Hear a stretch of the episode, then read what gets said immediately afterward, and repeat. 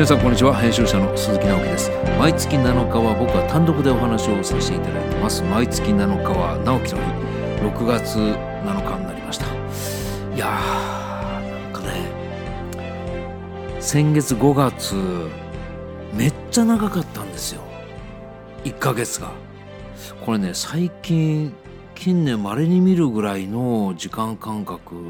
だったんですけど、まあ、3月4月はこれまためちゃ激務というか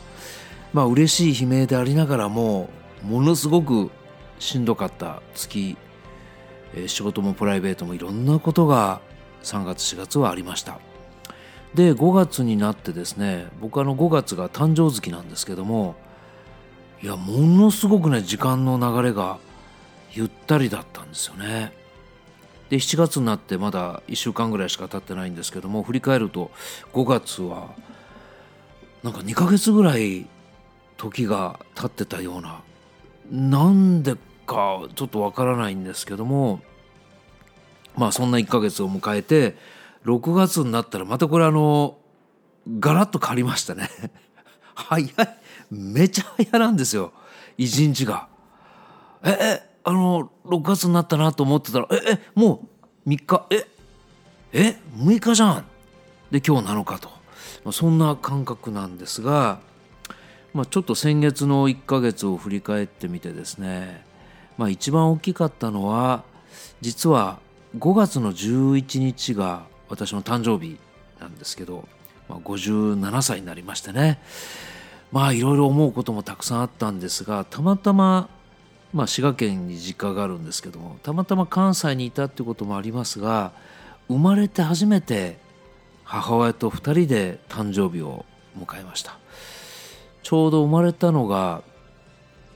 1964年東京オリンピックがあった年の5月の11日の夜20時20分が生まれた時間だったんですけども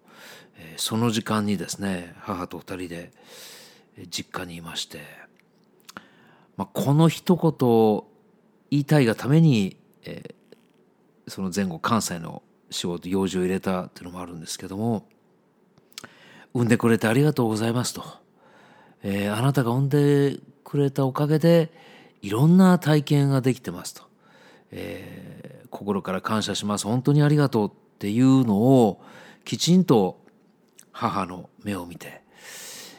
まあ今思えばね手でもこう握ればよかったのかなと思うんですけど、まあ、そこまではいかなかったんですけどちゃんと目を見て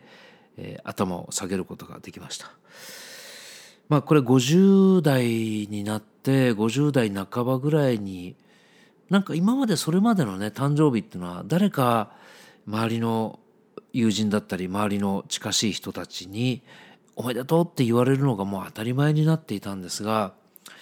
私あの50代半ばぐらいから、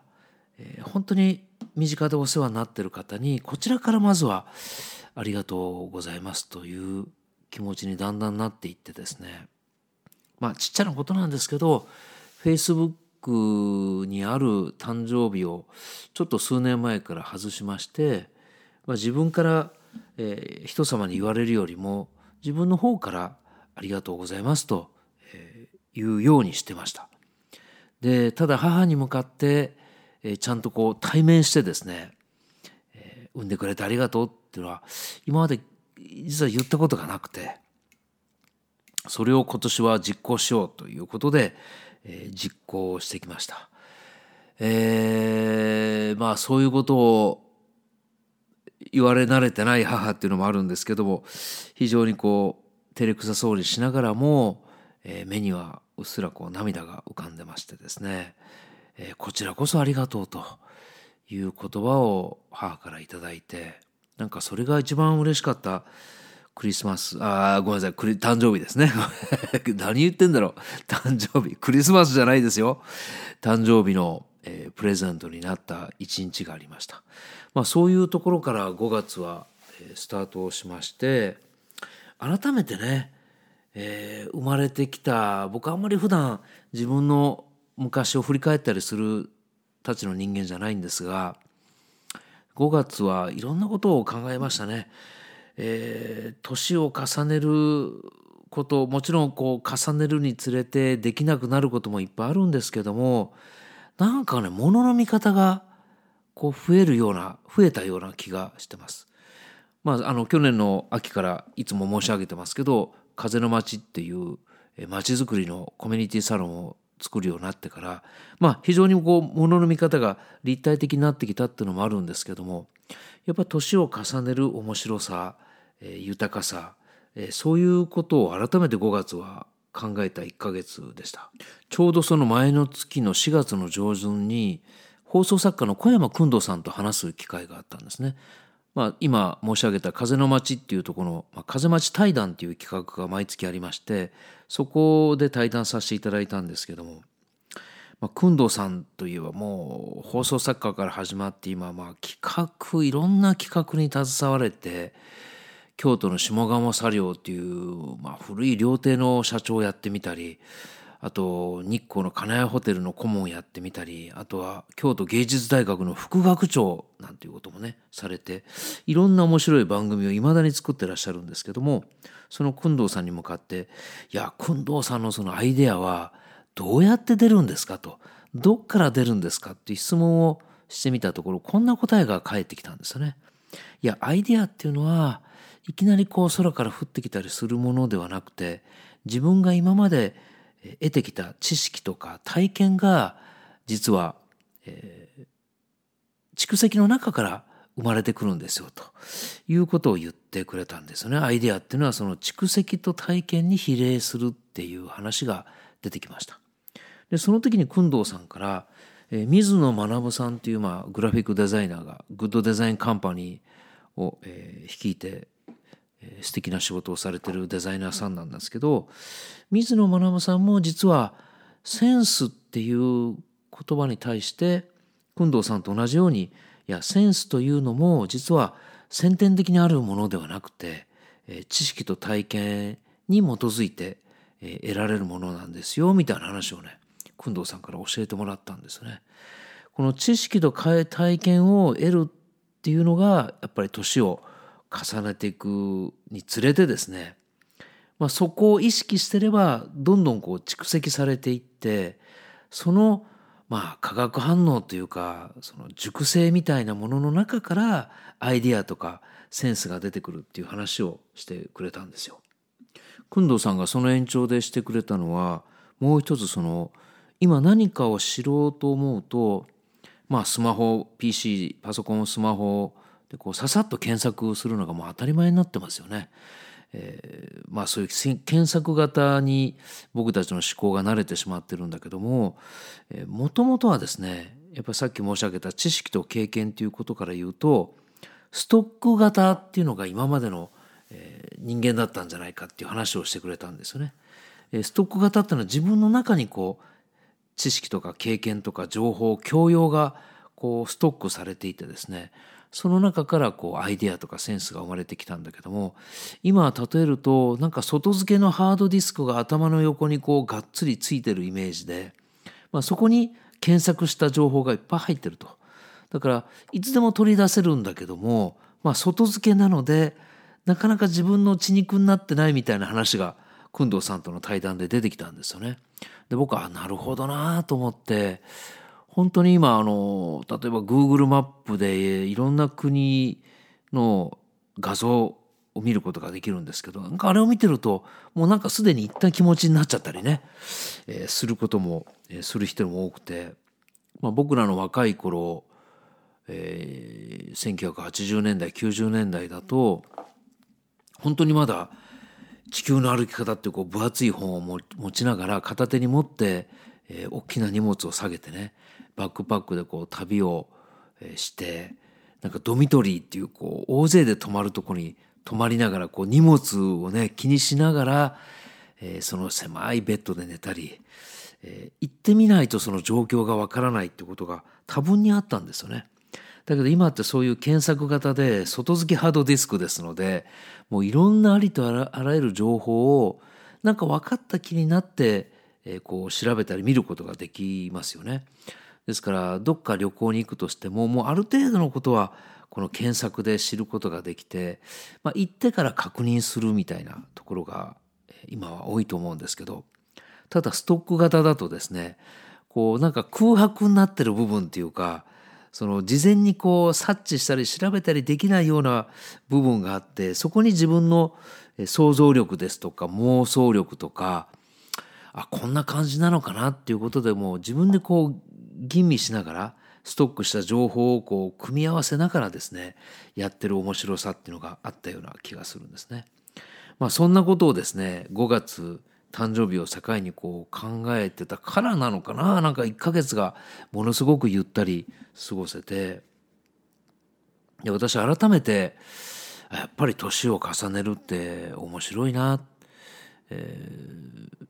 まああの老子さんの言葉にね「千里の道も一歩から」っていう言葉があるんですけど、まあ、人生を長いこの道に例えたら本当に生まれた時に小さな一歩を踏み出してまあ両親だったり家族だったり学校だったり、いろんな友人だったりいろんな人たちの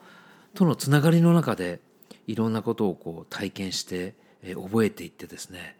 それがどんどんどんどん年とともに、え今度、え職場だったり仕事関係者だったり、え恋人だったりもしくは妻だったり夫だったり、え自分の子供だったりっていうそういう関わる人がどんどん増えていき体験することも増えていき、まあ、一日一日が全く違う一日なんですよね当たり前ですけど。で僕はあの今茅ヶ崎に住んでまして、えー、海がすぐ近くでこう波を見に行くと本当に波も1分1秒同じ形がないのと同じようにこの僕たちの人生っていうのも一日一日全く違う顔をしていて。まあ、同じ一日はないんですけどそういった日々の営みのそれこそ積み重ねられたストックされたこう毎日の体験がやっぱり自分の中にあるなっていうことを改めてそこに意識を向けるとなんかすごく贅沢な、えー、豊かな気持ちになったりああいう体験をしたよなああいう体験の時にこんな人と会ってこんな話をしたよね、まあ、なかなかね細かいことまで全部は思い出さないんですけどもそういったことを踏まえながらこう年を重ねていくっていうのが改めてね持論としては年を重ねるって豊かですよって持論としてはあるんですけどあったんですけど、まあ、今年の誕生日の5月は非常にそういうことを考える1ヶ月になりました。今年の6月からですので、えーと、いろんな新しいプロジェクトも始まりまして今そんなこんなで、えー、5月と違って6月がすごく一日が早く過ぎていってるんですけども、えー、実は一つお知らせがあります まあそんな大層に言うことじゃないんですけど、えー、令和元年の8月からこの毎月7日直樹の日をやらせていただいてたんですが実は来月の7月7日これですから丸2年毎月7日直樹の日やってたことになるんですけど実は来月の7月7日で一旦、えー、終了ということにしたいと思っております。ですから来月の7月7日が一応最後のこの毎月7日は直樹の日としては最後の、えーまあ、オンエアなるんですけども、えー、どういう心境の変化があったのか。僕はあのこのラジオが好きですから音声のメディアっていうのはいまだに大好きなんですけど。あとまあ吉武大ちゃんってやってるこの世界この世界を生きるためにはもちろん継続していくんですがこの毎月7日は直樹の日は来月7月7日で一旦区切りをつけまして実はちょっと新しいチャレンジをですね今もう来月 7, 7月7日にはもう、お披露目してるかもしれません、まあ、かもじゃなくてもうお披露目してると思うんですけどちょっと新しいことに、チャレンジしたくて、この毎月7日は直樹の日を、一応7月7日で一旦終了ということにさせていただきますので来月が一応最後の、オンエアになりますのでぜひ聞いていただければと思います。まあ、この後、まあ、まだ言わない方がいいか。えこの後大ちゃんがねちょっといろいろ考えてることがあるかもしれないということでまたあのこの世界を生きるためにとは違った試みが、えこの同じチャンネルの中でお届けできるかもしれませんまたそれもね来月お届けしたいと思います、えー毎月7日は直樹の日6月7日、えお届けさせていただきました、えーこれから本格的なね梅雨も終わって夏になりますけども皆さん体調だけはね十分にあの、ご自愛くださりながら楽しい時間を過ごしてほしいと思います。編集者の鈴木直樹でした。